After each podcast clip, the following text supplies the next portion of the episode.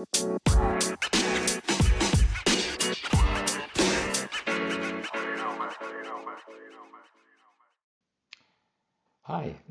the uh, the Guardian's John Harris has a, an article on the supposed Sunak Johnson split that a lot of people have identified in the Tory party.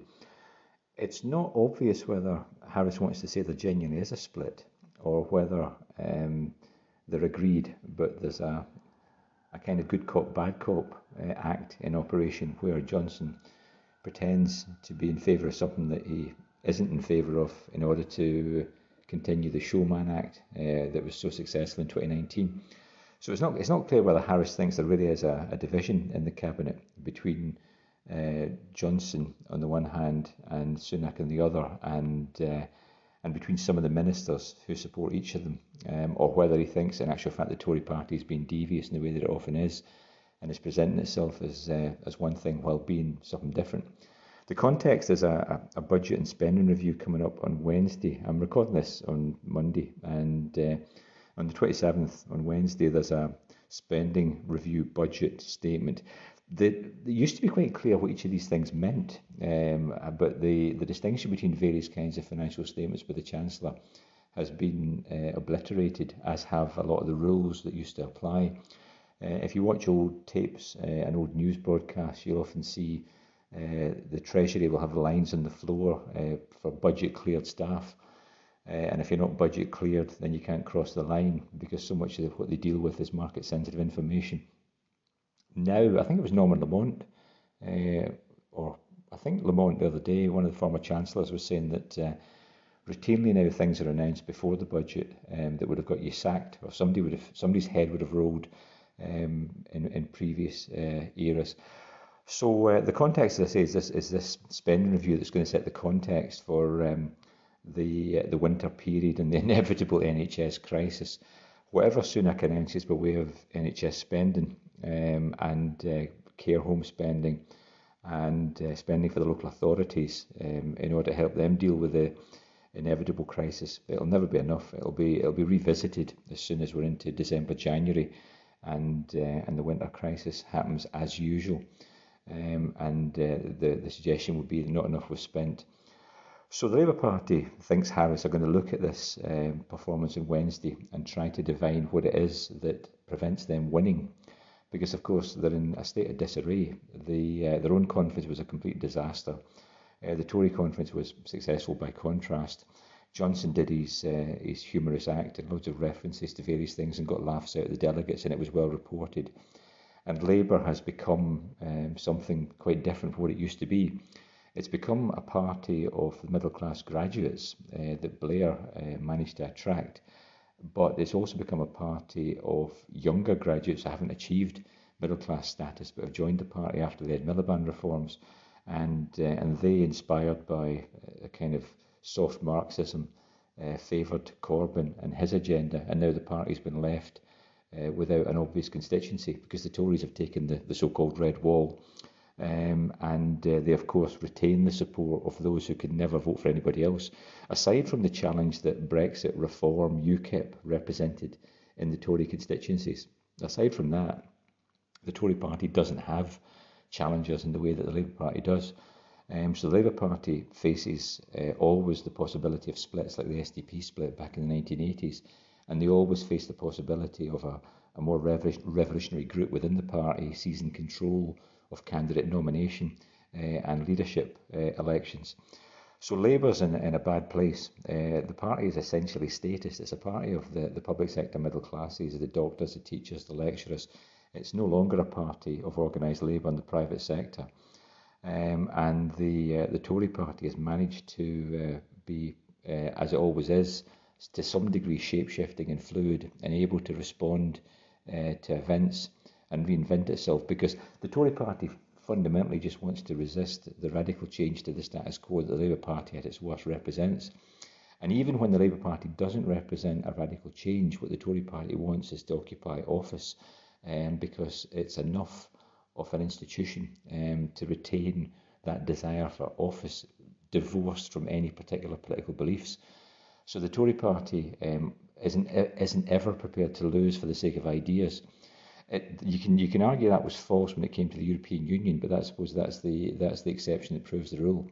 The Tory party had people in it, both on the Remain side and on the Leave side, who were prepared to lose for the sake of an idea and give up office and and see a disaster.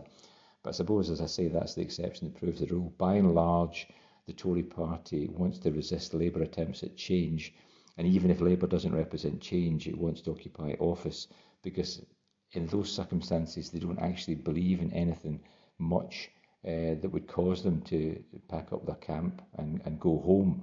Um, there are people the, on the Labour left um, who, if they can't get what they want, will go and do something else. There are not many people in the Tory centre who would ever do that. The Tory centre wants to occupy office even if to do nothing, and even if it doesn't represent a genuine difference from a, a centrist Labour Party like Blair's. So, that, so the Tory party is, is this grand institution and able to reinvent itself just enough to exclude Labour um, if it possibly can. And as Harris points out, at least on the face of it, it's far more um, able to bring in, for example, prominent members of ethnic minorities and put them in front bench positions, uh, have women leaders in the way that the, the Labour Party hasn't managed. So the, uh, the, the Tory Party has been quite successful in uh, in pitching uh, to the to the electorate, and uh, it's got a, it's got a sensitivity. Matthew Parris, I always quote Matthew Parris's remark about Nicholas Bonsor. Nicholas Bonsor, the the big old uh, Tory MP, now dead, I think. I haven't checked, but Bonsor um, was described by Matthew Parris as like being a barge on the Thames. Uh, the barge is a perfect predictor of the direction of the tide. The tide comes in, the barge inclines one way, the tide goes out, the barge inclines the other. The barge doesn't know how it knows the direction of the tide, it just does.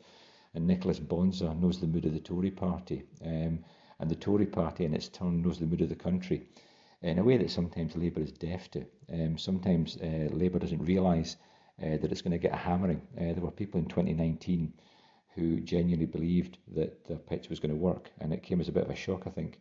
Same in 2015. Uh, they, I don't think they quite believed that the uh, the Cameron's Conservatives could actually get, I think, 331 seats and win a majority. So now that the, the Tory party has taken the red wall, probably because of short-term um, characteristics of, of the Brexit debate, um, because of the, uh, the, the three years of parliamentary uh, shenanigans, disgusted the working class and infuriated them uh, because it represented everything they hated about um, middle class chatter. Um, the, the, the, the, the spectacle of Parliament um, debating how many angels danced on the head of a pin, um, the Labour Party and the SNP against a deal, against no deal, but continually voting against every deal, uh, that infuriated the working class, and the Tory Party therefore won. And now that they have won for that particular reason, uh, there's an incentive to try to keep the red wall, and that's led to all this talk about infrastructure spending and a kind of more pro-statist um, Tory party than there was before. All this talk about inclusive growth, uh, and once the COVID pandemic is out of the way and the, the, the short-term frictional problems caused by Brexit, then we're going to have a, a so-called levelling up. Now, one of the problems is that all of this is meant to be consistent with this um, commitment to net zero, I think, by 2050. And that's one of the major bones of contention that exists between Johnson and Sunak because Johnson doesn't really believe in the limitations uh, that spending imposes, and Sunak, being a, an investment banker, does. So there's been um, some division over how quickly they could possibly move to net zero, because Sunak, as I say, being a banker, knows that a country on a like an enterprise doesn't become rich by destroying its balance sheet. The balance sheet is where all your assets are held, um, and the profit and loss account shows the uh, the day-to-day expenditure and the revenue coming in, the sales coming in, uh, and the uh, the bills getting paid, and then what you're left. And the trouble with net zero and uh, a green new deal and green investment, um, if you've got a working truck um, and you invest in a different kind of truck and scrap the old one, um, you've not gained anything. In order for the, the new truck to make any kind of sense, it has to be better than the old one, such as to uh, have the consequences of that uh, superiority represent themselves in the uh, in the profit and loss account. So Sunak, being smart enough to understand, uh, more than smart enough to understand basic accountancy and economics, knows that much of the babble on the left and from people like Boris Johnson, much of it doesn't make any kind of sense. It's not an investment to have a new kind of heater um, if your old heater delivered the heat that you need um, efficiently uh, at low cost. It might be that you're imposing a negative cost on others through your gas boiler, and therefore your pollution cost isn't represented in the cost that you, in the price that you pay for the gas. And therefore, if they hike the price of gas to represent the true polluting cost, then it would make sense for you in those circumstances to buy a heat pump. But that's a completely separate argument because no one's talking about hiking the price of gas and then letting the market find its own way and letting people decide. Um, what we're talking about is national spending. And as I say, you don't make the country richer by smashing up the balance sheet. So there is there's a big debate um, between Sunak and Johnson as to how quickly they can move towards this net zero. Not, I think, a debate as to whether they should, but how quickly they possibly can and what's involved in doing it. And the contrast in all of this, both in terms of infrastructure spending for the north of England uh, and for the, the, the, major cities elsewhere, uh, and also this, um, you know, net zero. The big contrast is between this and, and the austerity of 2010 2015. Uh, because there's aside from some uh, modest things which Harris notes, like for example requiring departments to find five percent savings, um, the uh, tough 2010-2015 uh, Osborne, Cameron, Clegg, Danny Alexander um, approach to trying to rein in the, the fiscal deficit, uh, that seems to have been abandoned. no one's talking about trying to dramatically reduce um, public spending in the short term. I haven't actually checked, and I should have done, uh, what the running fiscal deficit is. Um, of course, the, 100 and, uh, the 179 billion that we hit in 2009 when the, the so-called fiscal stabilisers kicked in, your tax revenues collapse because there's a massive post-housing market crash recession, your welfare payments go up, all your state spending continues, and you end up with 170, I think, 9 billion uh, fiscal deficit. The, the COVID deficit, I think, was running at 280 billion um, annually, and the total uh, excessive spend, I think, has been 400 billion. Now, of course, that's the the the, re, the revenue seem to be rebounding quite fast as Britain goes back to work, or England goes back to work. Scotland still hasn't decided uh, because Nicola Sturgeon hasn't decided. But the, the revenues are bouncing back quite quick, and the COVID spending is um, is reducing quite fast. So I haven't looked at the, the, the running the predictions for the running month, to month fiscal deficit, but I don't think there's any suggestion that there's going to be a real attempt to do a kind of unnatural ending of overspend uh, and really go for a, a short term austerity approach to spending. I think they're going to allow the economy to rebound and for uh, for public spending to reduce and tax revenues to increase in a kind of natural way. One of the things that has annoyed uh, the Tory right is the is the size of the tax burden. The tax burden is higher now than it has been in decades, and uh, consequently, there's probably not a room a lot not a lot of room for manoeuvre when it comes to helping out the councils, and that includes um, the councils that are um, uh, Tory run there's been some criticism, maybe not enough actually. Um, there's been some criticism that the uh, the Conservatives have managed to structure the spending increases to the councils, the, the, the slight increases that have been allowed in some areas. Um, they've managed to structure it such as to favour um, Tory councils because they've been quite cute about how they've actually drawn up the criteria. But the councils are under huge pressure. Um, and of course, we've also had the, the refusal to uh, continue with the £20 universal credit uplift. And this is because, as I say, we're at the, uh, the limit probably of what can be achieved through taxation. The, uh, uh, the, the way that fiscal and monetary policy, the way that tax and spend policy, the fiscal policy and the monetary policy fit together so as to maintain the value of the currency and prevent a, a kind of national insolvency of the kind we faced in the 1970s is not generally understood. Government cannot have a bouncing check. Government checks never bounce. Every single government payment will clear, clear quite happily um, through the, the Bank of England. But what keeps the whole show on the road is uh, the interest rate and gilt yields and taxation. And that's why um, foreigners will happily hold pounds and redeem them for goods and services in the UK, or will buy government debt, uh, or will keep cash in, in deposit accounts that clear ultimately through the Bank of England. Uh, I'm going to like to talk about that in, in a moment. But uh, so that we've reached quite we've reached a probably a limit when it comes to taxation. And therefore, this spending review on Wednesday is probably not going to involve the kind of big increases that some people would like to see to the councils in particular. The councils are under huge pressure because they end up um, having to uh, arrange and pay for the care of uh, folk who don't have the resources to pay for their own social care, uh, and they end up in, uh, in council-run care homes. Those council-run care homes are about two grand a month, roughly. The private care homes are nearing twice that, uh, and the the real cost of running a care home is so high that even private providers are charging three and a half grand can quite easily uh, go out of business. So the councils are under massive pressure, and of course, COVID has dramatically increased that because the uh, the costs of care homes go through the roof the instant you have all these uh, uh, PPE requirements and and massive staff turnover, inc- including staff turnover caused by people who don't want to have vaccinations. Now, the reason why I said at the start that it's not clear whether Harris thinks there's a real um, division in the cabinet is because there was a leaked story in the Times which he references, um, which is that Johnson and Sunak have secretly agreed that they're going to be reasonably tight on public spending so, to, so as to facilitate tax cuts, income tax cuts right before the election, which is a tried and tested uh, Tory election strategy. So the uh, the performance of Johnson um, talking about uh, levelling up and talking about spending and no return to austerity this, if you look closely, has been accompanied by quite modest sums of money. And uh, Harris notes that uh, it could be that in actual fact there's uh, no uh, real division because Johnson's rhetoric doesn't actually have anything underpinning it. And, and it's not obvious that he actually wants it to have much underpinning it because, as I say, this leaked story to the uh, to the Times suggests that in actual fact it is a bit of a performance. And uh, in reality, what they're looking at is a is a tax cut before the next election.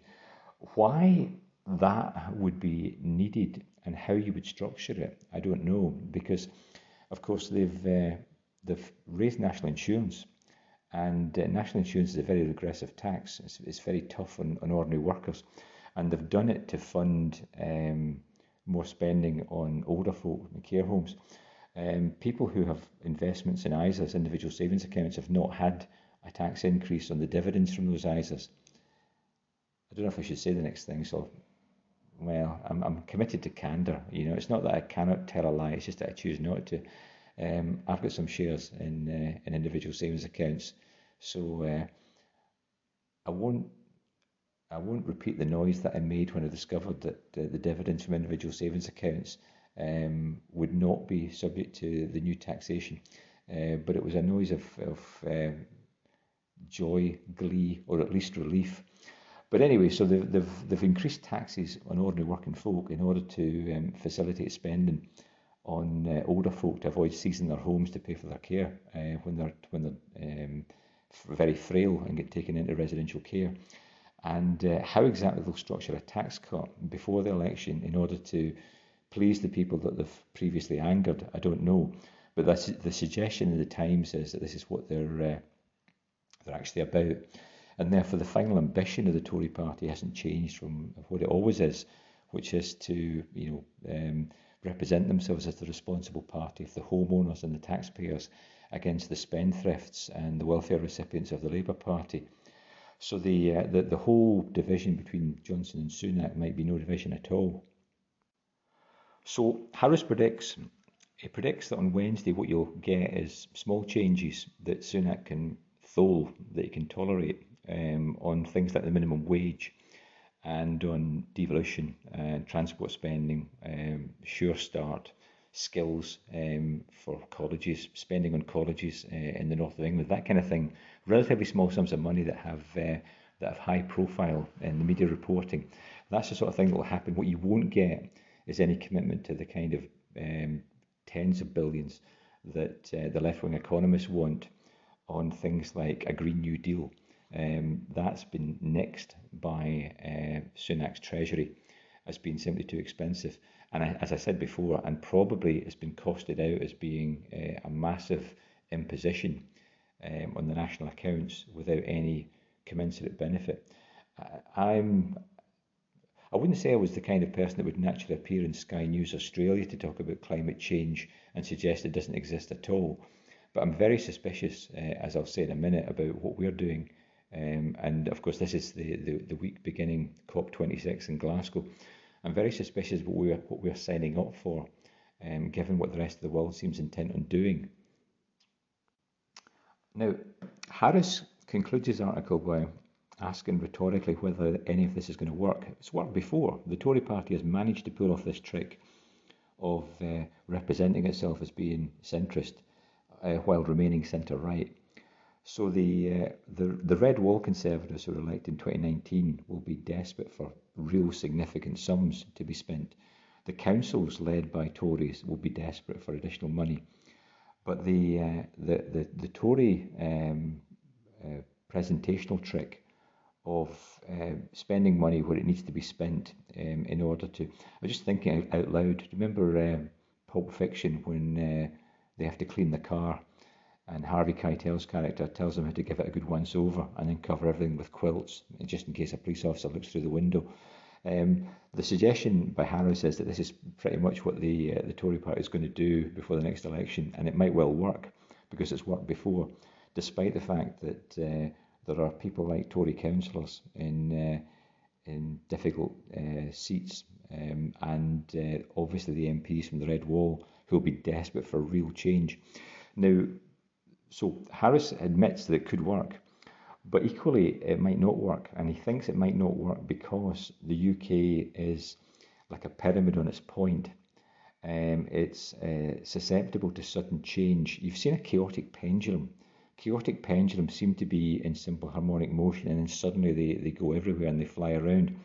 And the suggestion is that the UK, because it's so unequal and so unbalanced, um, strange things happen. So you can have uh, the, the housing crash in 2008, or the Brexit vote, or the 2019 um, Tory victory uh, with the 80 seat majority. These things can happen precisely because the UK is like a, a chaotic system where you get um, sensitivity to initial conditions. Because the whole system is sensitive to initial conditions, small changes that you can't actually um, see um, or predict the outcome of, these can cause big outcome changes. So it's a bit the, the UK is a bit like a weather system, where even if you had enough sensors, the differences in temperature and pressure between the sensors would mean that you still have a chaotic system. So the, uh, the, the attempt to actually keep everything, keep the show on the road between now and presumably say 2023, um, that attempt might fail because the, uh, the, the UK is uh, the kind of place where things happen. There was a German guide dog, I seem to remember, an Alsatian that managed to kill three owners by leading them in front of uh, trains and buses. Uh, two owners, but maybe, maybe it wasn't three. But anyway, so they, they handed the dog to uh, the next owner uh, and didn't tell the owner about uh, whatever the dog's name was, Marcus. So they didn't tell the, the owner about Marcus's um, previous because that might make the owner nervous and that might make Marcus nervous. And when Marcus gets nervous, things happen, um, as Private Eye reported it. And, uh, the UK is the kind of place where things happen. The UK is skittish, thinks Harris. And therefore, you could easily have a situation where this uh, this Tory strategy of trying to talk um, centre and run right. This is what has been often been accused of the Democratic Democratic Party up until 2016 was always accused of of talking uh, centre left and running centre centre right, and uh, that seems that seems to have ended with Biden Harris. But uh, but anyway, so the Tory party's attempt to run um, centre right but appear centre um, that might fail. And it might fail because the UK is the kind of place where things happen. I'd add that the US increasingly seems to be the kind of place that things happen, both in 2016 and 2020. It'll be interesting to see what happens in the midterms. In fact, um, thinking out loud, it'll be interesting to see what happens in the midterms as a barometer of what might happen um, in the UK general election. Because the two countries have obviously become, um, in some ways, I think, more similar uh, than they were before. And therefore, it'll be interesting to see whether um, the uh, uh, the Biden Harris shtick um, plays in the in the 2022 midterms, and that might might give us some indication as to what's going to happen in the UK because it seems as if the West has become united um, because of the COVID response, and we've we've ended up in a situation where liberal democracies all over the West have become um, locked down populations dependent on COVID relief and driven demented with the measures that the governments consider uh, necessary. So uh, the uh, so the, the, the, Harris says that as we as we head into the uh, into the election, this could easily go wrong, and it could go wrong because um, the uh, the UK um, is, is, has become uh, a, a rabble. Um, the, the, the, it's no longer the case that we've got a, a consistent party politics um, and a public that uh, that aligns behind the politicians. 2019 demonstrates that. And the mistake that people um, like Johnson and others might make is that they might think that uh, what it was that put them into power um, was something that uniquely favoured them rather than something that simply favoured insurgents and incomers and those promising change. And, and Harris, Harris finishes his piece by saying that um, in the country and in the parliament, um, what you might find is that the people who demanded change and thereby put Johnson and Sunak and others into the positions of power are still there and are going to be looking at uh, the present leadership and uh, subjecting it to exactly the same uh, criticism as they did the previous. May did not offer change. Theresa May did not offer change, um, and that was exactly what allowed Johnson's star to rise. But what might be missed is that exactly the same demand for change could sink the Tory party at the next election, because unless Johnson really does deliver for the North, for the councils, for the working class, um, for the folk who've been destroyed by the, the COVID pandemic, um, then they might find that uh, the forces that put them into position are exactly the ones that will take them out of it.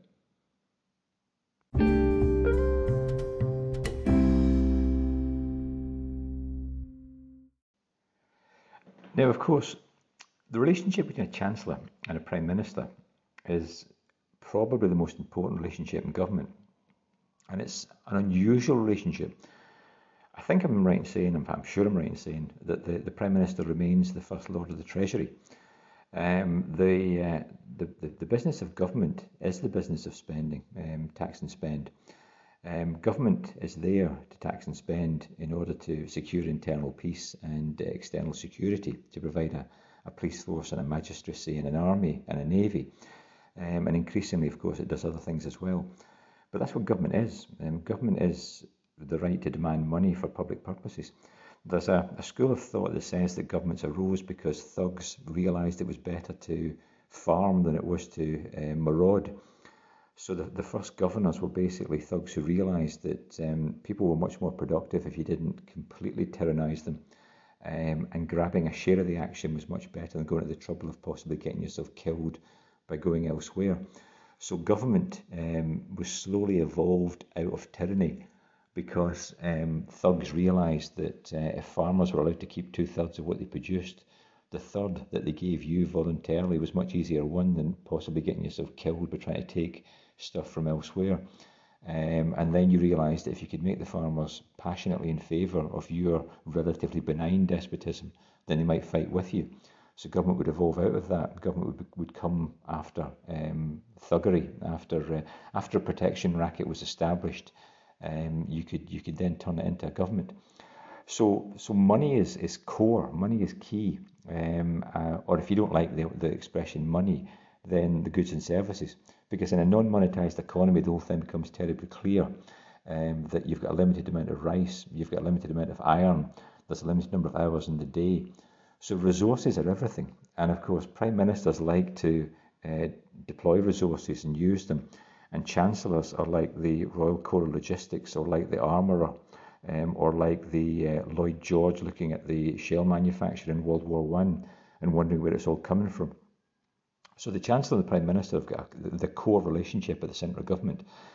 And of course, Lawson Thatcher was the, the key demonstration of that. When Margaret Thatcher decided to let Sir Alan Walters give her advice and then uh, move along the uh, move amongst the, the, the, City of London's um, decision makers and lead them to believe that maybe he had the ear of the Prime Minister and that his uh, position was uh, was stronger than that of Lawson and that maybe they should listen to him uh, on policy rather than Lawson. At that point, Lawson resigned and uh, pretty much brought down Thatcher. You know, prime ministers can't afford to lose chancellors because a chancellor's in the position of someone who can choose to sacrifice themselves and take you down with them. You remember the uh, the Godfather when I think uh, Al Pacino's character says that the lowest man can bring down the highest. It's just a question of timing, um, and uh, you know, very very small people can cause huge difficulties for for bigger people, um, depending on position. Uh, I suppose it's also similar to what Harris says about the you know, chaotic systems and what ha- what happens in chaotic systems. But uh, if if Sunak chose to resign because he thought that the government's policies were spendthrift and uh, and likely to result in uh, a loss of confidence in the pound and higher interest rates and higher bond yields, um, then Johnson would be finished, would be gone. A lot of people don't seem to realise the basics of how the country works in terms of currency. Um, and to to the credit of the modern monetary theorist people, uh, and you won't often get me to say this, they have actually brought to the, the, the, the forefront of people's minds exactly what a currency is. Uh, the pound has value because the UK produces things and the UK demands taxes in pounds. And if you take those two things together, you know why the pound has got value because you need to have pounds to pay your taxes in the UK. Now, the UK government then has got an incentive in not allowing the pound to depreciate, devalue against other currencies, and therefore we run an inflation uh, targeting system that prevents the pound becoming worth less, not worthless, but worth less against the dollar, yen, yuan, and so on. So the British state requires pounds for you to pay your taxes, and the British state um, plays host to a whole load of industries that create things for export. Um, and uh, foreigners therefore need pounds in order to buy those things and uh, therefore there's a there's a, a, value in having pounds because um, they allow you to buy things that this productive economy produces, and the people who produce the stuff need the pounds, uh, need pounds to, to pay their taxes. So the, uh, the things like, for example, uh, government bonds. The, the, during the pandemic, people have been allowed to get a hold of the idea that uh, the central bank is directly financing the government. It isn't. The uh, the government um, is uh, dependent on the goodwill of the financial markets to have borrowing at low levels because all of the gilts are actually bought um, by the private sector and then the pension funds and so on, and then bought from the private sector by the uh, uh, the central bank, so-called quantitative easing. And government debt in particular is very useful because what it does is it ties up um, money for long periods of time. If people take pounds that they could use today to buy things in the UK and possibly cause inflation. And they tie them up in a government gilt that matures in 2070. So if you've got a billion pounds right now and you try and spend a billion pounds in jam in Hartlepool, all you'll cause is a massive price uh, spike in jam in Hartlepool because you're not going to get increased jam in Hartlepool for a billion pounds. All you're going to get is more highly priced jam. So if somebody spends a billion pounds in the UK today, they're probably going to cause a price spike rather than an increase in output. If they tie up their billion pounds in a 2070 bond, then that money effectively gets cancelled, uh, and all the British government has to do is find 1% um, of that billion every year in taxation and hand it over uh, in interest payments. So government debt uh, and interest rates as well, to a lesser extent, helps to control inflation, and taxation helps to control inflation. So this relationship between the Chancellor and the Prime Minister isn't a joke. And what the Chancellor demands of the Prime Minister and the rest of the Cabinet in terms of meeting spending totals and efficiency gains and cuts and, and so on, and, and austerity, none of that's a joke either. So um, Sunak is the inferior of Johnson um, structurally, formally. Um, Johnson can sack Sunak, but uh, that's the same as uh, as saying that uh, the, chairman of a club with a lot of debt uh, and lots of um, foreign owners and on the board can afford to sack a successful manager. You know, yeah, they can. They've got the ability to sack that successful manager. What would then happen after that is a completely separate thing. So the, the Sunak Johnson relationship cannot be um, as difficult as Harris implies much of the time in his article. Because if it was, something would happen, just as it did with Thatcher and Lawson. And the thing that would happen would probably not be uh, to Johnson's advantage. Johnson's smart enough to know that Sunak is his rival and Sunak is his, is his likely replacement.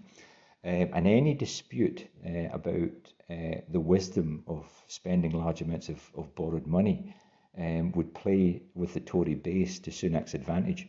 Because the Tory base are exactly the people who are extremely suspicious about all of this um, spending of money. And they tolerate Johnson's Act precisely because they don't think it goes any deeper than that. They don't think that in actual fact he'll get, he'll, he'll get his own way, nor, nor probably is his own way that different from Sunak's way. so this this this uh, article written by Harris about the uh, the two paths that are available to the Tory party. There's really only one path that's available to the Tory party, and it's essentially Sunak's path. And the, the real purpose of Harris's article is to draw attention to the difference between Johnson's performance and the reality that both he and Sunak sign up for. When, when Labour asks itself what it is about the Tory party that would um, possibly cause working class people to vote for them, often that question's predicated on the idea that no working class person who correctly understood the world would ever vote Conservative because the Tory party um, is the enemy of the of the working class. Now, of course, the, the, the reason why people like uh, you know uh, Angela Rayner or whoever are, are completely confounded when they look at working class Tory voters is because they consider the Tory party to be scum uh, and straightforwardly uh, dreadful people who would harm ordinary folk um, when they could easily choose not to, um, and are sometimes motivated by selfishness to keep something for themselves, and are other times motivated by malignancy. In other words, there's not even something for themselves in it. Now, of course, that um, Labour view um, that either the, the working class are just unaware of how dreadful the centre right um, is, um, or alternatively, uh, and more generously, that the working class are unaware of just how sophisticated uh, left wing theory is, Keynesian theory, modern monetary theory. All of that um, is predicated, as I say, on, on, on beliefs that Labour don't examine too closely. It could well be that uh, the reason why the Tory party wins is because the things that the Labour Party believe are understood by the working class and disbelieved. So it's not the Labour have, have failed to actually get the working class to understand the truth, it's that the working class don't think that what Labour represents is the truth. There's an old saying that it's very difficult to get someone to understand something if their own personal well-being and employment depends on them not understanding it. Uh, similarly, it might well be the case that the reason why so many people in the Labour Party's uh, new um, graduate majority, um, the reason why they don't understand the uh, the working class attitude uh, to the to the Labour Party and the Tory Party, and why some of them would vote Tory. The reason why they don't understand that is because they don't understand why everybody can't have the sinecure that they themselves have got. The, the, the old saying about Hollywood actors are all Democrats precisely because they've got tens of millions of dollars based on nothing more than the shape of their nose. Uh, and because that's always been their reality, they can't understand why uh, the world would be different for anybody else. And therefore, they, they support the Democratic Party because they genuinely believe that rewards are uh, easily won. And uh, if you're a, um, a deputy head teacher um, in, in England, getting paid sixty or sixty-five thousand pounds a year uh, without having to teach any students, and uh, and you attend Labour conference, uh, it might well be the case that you can't understand why everybody can't get sixty-five thousand pounds a year for uh, for doing a job that you really enjoy because it doesn't ask very much of you, uh, and you you think yourself to be terribly um, public spirited. Uh, because you go in every day and uh, and people thank you for doing what after all is your job and maybe not much of a job maybe I'm a wee bit too contemptuous. Maybe I uh, I underestimate uh, public sector output. But I've worked in the public sector for a long time, and I'm absolutely clear in my own mind that the public sector is full uh, of people who is, they don't produce any useful output at all. It wouldn't make a blind bit of difference if the job didn't exist. And uh, I used to always say that um, the way to fix Britain was to get a hold of the uh, the last um, 200 uh, Guardian, Wednesday Guardian Society supplements. Every Wednesday in the Guardian there was a supplement called Society which contained all the, the jobs um, in the public sector. And uh, I always thought that if you simply got all the back issues of the Guardian and hunted down every single job and sacked whoever it was that was holding it uh, and didn't replace them, then that would uh, would fix Britain. Michael Heseltine, when he was at the Department for Environment, said that uh, he, he, brought in a rule which said that no new member of staff could be brought into the Department for Environment unless he or the permanent secretary had okayed the appointment. And that held for absolutely everybody right down to the lowest level. And uh, natural wastage would mean that people were leaving all the time and not being replaced. And I think at the end of a few years, the department was something like a third smaller and still ostensibly the same, still producing the same public sector output, just with a third fewer staff. Um, because Heseltine, uh, coming from a background of private enterprise, and I think he was a publisher. I think despite being dyslexic, he'd uh, established a publishing company, and that was how he made his money. Heseltine, being a little bit cynical, thought that the Department for Environment had rather too many Adrian moles uh, responsible for monitoring the number of newts in some bypass. Uh, and he decided that probably if these people simply didn't have a job, it wouldn't make any difference. And it turned out uh, he was right. So, so the Labour Party doesn't understand why the working class don't vote Labour. Uh, and that's because I suspect the Labour Party is full of people who can't understand why anybody uh, wouldn't vote for an easy life that they themselves have. Um, and that is that's entirely consistent with them um, not understanding really that they've got an easy life. Um, a lot of people uh, the, the, you know the the, the famous um, uh, Freudian point about uh, the uh, the person who avoids the evidence that proves they're wrong already deep down knows they're wrong. That doesn't mean that they, they don't avoid it. You know, the person that knows their wife is cheating on them um, avoids seeing the things that would prove that the wife is cheating on them. But in order to avoid those things, they have to already deep down know that the wife is cheating on them. But still, they avoid the evidence because it's possible to maintain that kind of cognitive dissonance um, if, as long as you avoid the direct evidence. Something similar happens in the, in the, in the professional working class. People talk about the tremendous sacrifices they make for the students and the hard work they do for the students and uh, the, the tremendous amount of, of, of hours they put in. But the instant you actually uh, are faced with a suggestion about how they could be monitored or controlled or audited or why they might have to go and find another job, then the defensiveness goes off the scale and the degree, the degree to which they'll fight their corner um, is truly a wonder. Um, and of course, it's because they know that their, their rhetoric doesn't match the reality.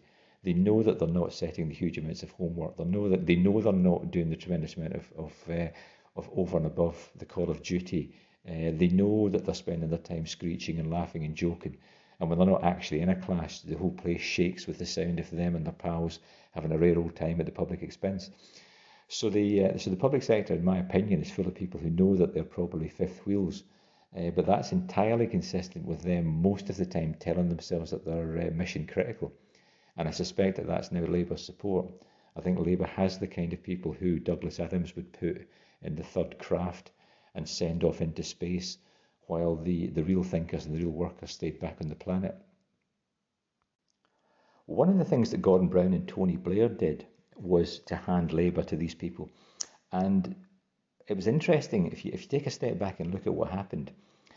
Just as um, the 2004 um, EU expansion took place and the Labour Party um, having got through the 2001 election and the initial promise to only spend what the Tories had planned to spend, and therefore they could spend more, just as they began to spend heavily on education and the NHS, creating essentially more highly paid teachers and more highly paid NHS staff, uh, just as that EU expansion uh, really got underway, the, uh, the, the, the new jobs and the new spend in the public sector these jobs, especially the highly paid ones, could really only be taken by people who had uh, qualifications that were straightforwardly relevant in the UK and also probably spoke English uh, to a standard of an indigenous member uh, of the population.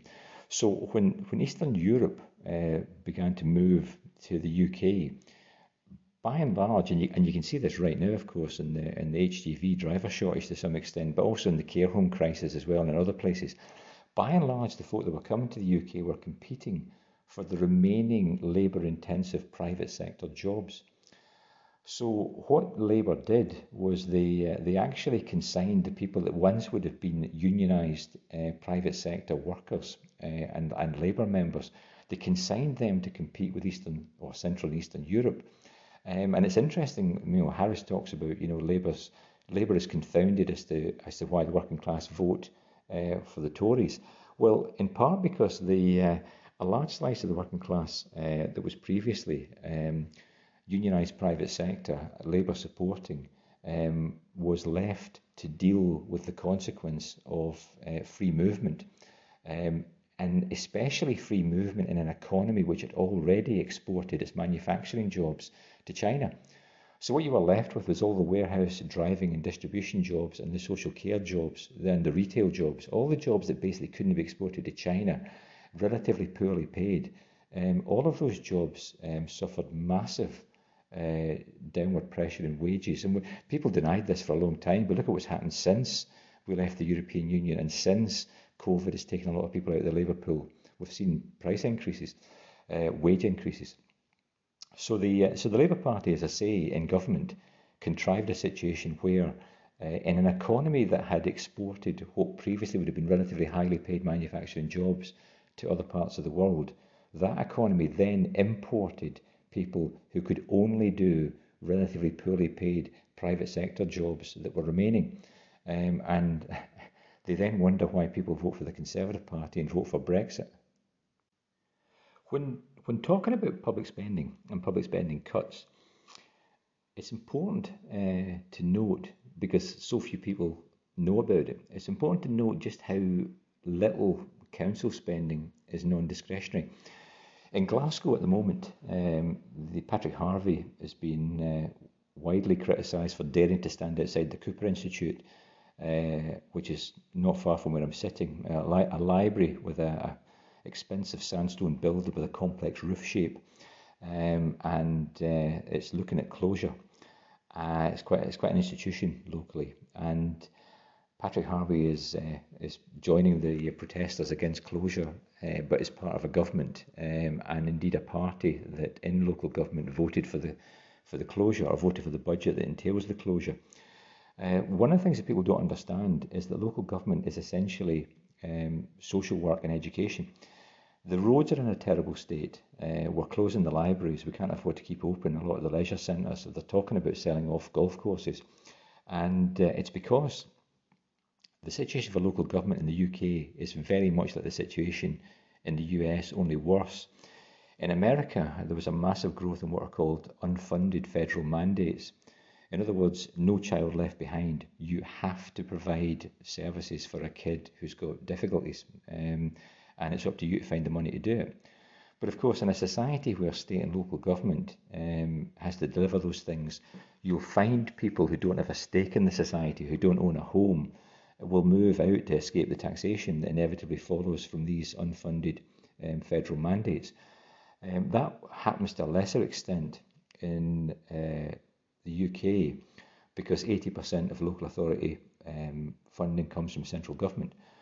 But you've still got the same basic issue, which is that uh, if you look at a council budget and you ask yourself how much of it is discretionary, how much of it can the councillors actually control, the answer is very little, um, because it's all spent on social work and education. And uh, therefore, you know, the, the Tory councillors who regularly suffer the consequences of unpopular national government. People don't vote in local elections based on how the local councillors did. They vote um, and the basis of their, their feelings about uh, the national government's performance. And a lot of Tory councillors will be putting pressure on the Tory party. If they don't want to do something about the red wall, they have to do something about the councils because the councils um, are held responsible for what central government does because of the label the councillors wear. I'm looking at running in the council elections in Glasgow in 2022. I might and I might not, but uh, I'm looking at doing it. And uh, one of the pitches I'll make is that I won't be beholden on any party to tell the truth about what's going on with the spending, uh, because people people just don't know. They don't know that the national parties uh, dictate what councillors can say, particularly the SNP in Scotland, but they dictate um, what the, the councillors can say, um, and uh, the uh, the quid pro quo in the case of uh, the SNP in Scotland or the Tory party in England is that you get the right to a back channel say which they have to take seriously. So you promise to keep your mouth shut in public, but you but you insist on the right to speak uh, truth to power in private. And uh, Sunak and Johnson will be getting plenty of representations from the, the Tory councillors um, in England uh, pointing out that they'll be held responsible for what the national government does um, if, if something isn't done for the councils, because the councils are on their uppers. It was the councils that bore the brunt of all the supposed so-called austerity 2010-2015, uh, because unlike departmental budgets, it's hard for the councils to resist. Sunak's looking for 5% savings in departmental budgets, central government, um, but ministers in cabinet are in quite a strong position to resist those.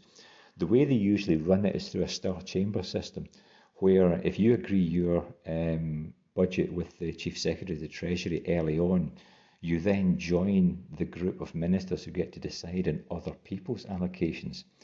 So therefore, it suits you to make a, a reasonable attempt to settle with the Treasury early um, in order to then be in a position to, you know, have a say in who, who else gets what, uh, and therefore what will be left over next time round and so on.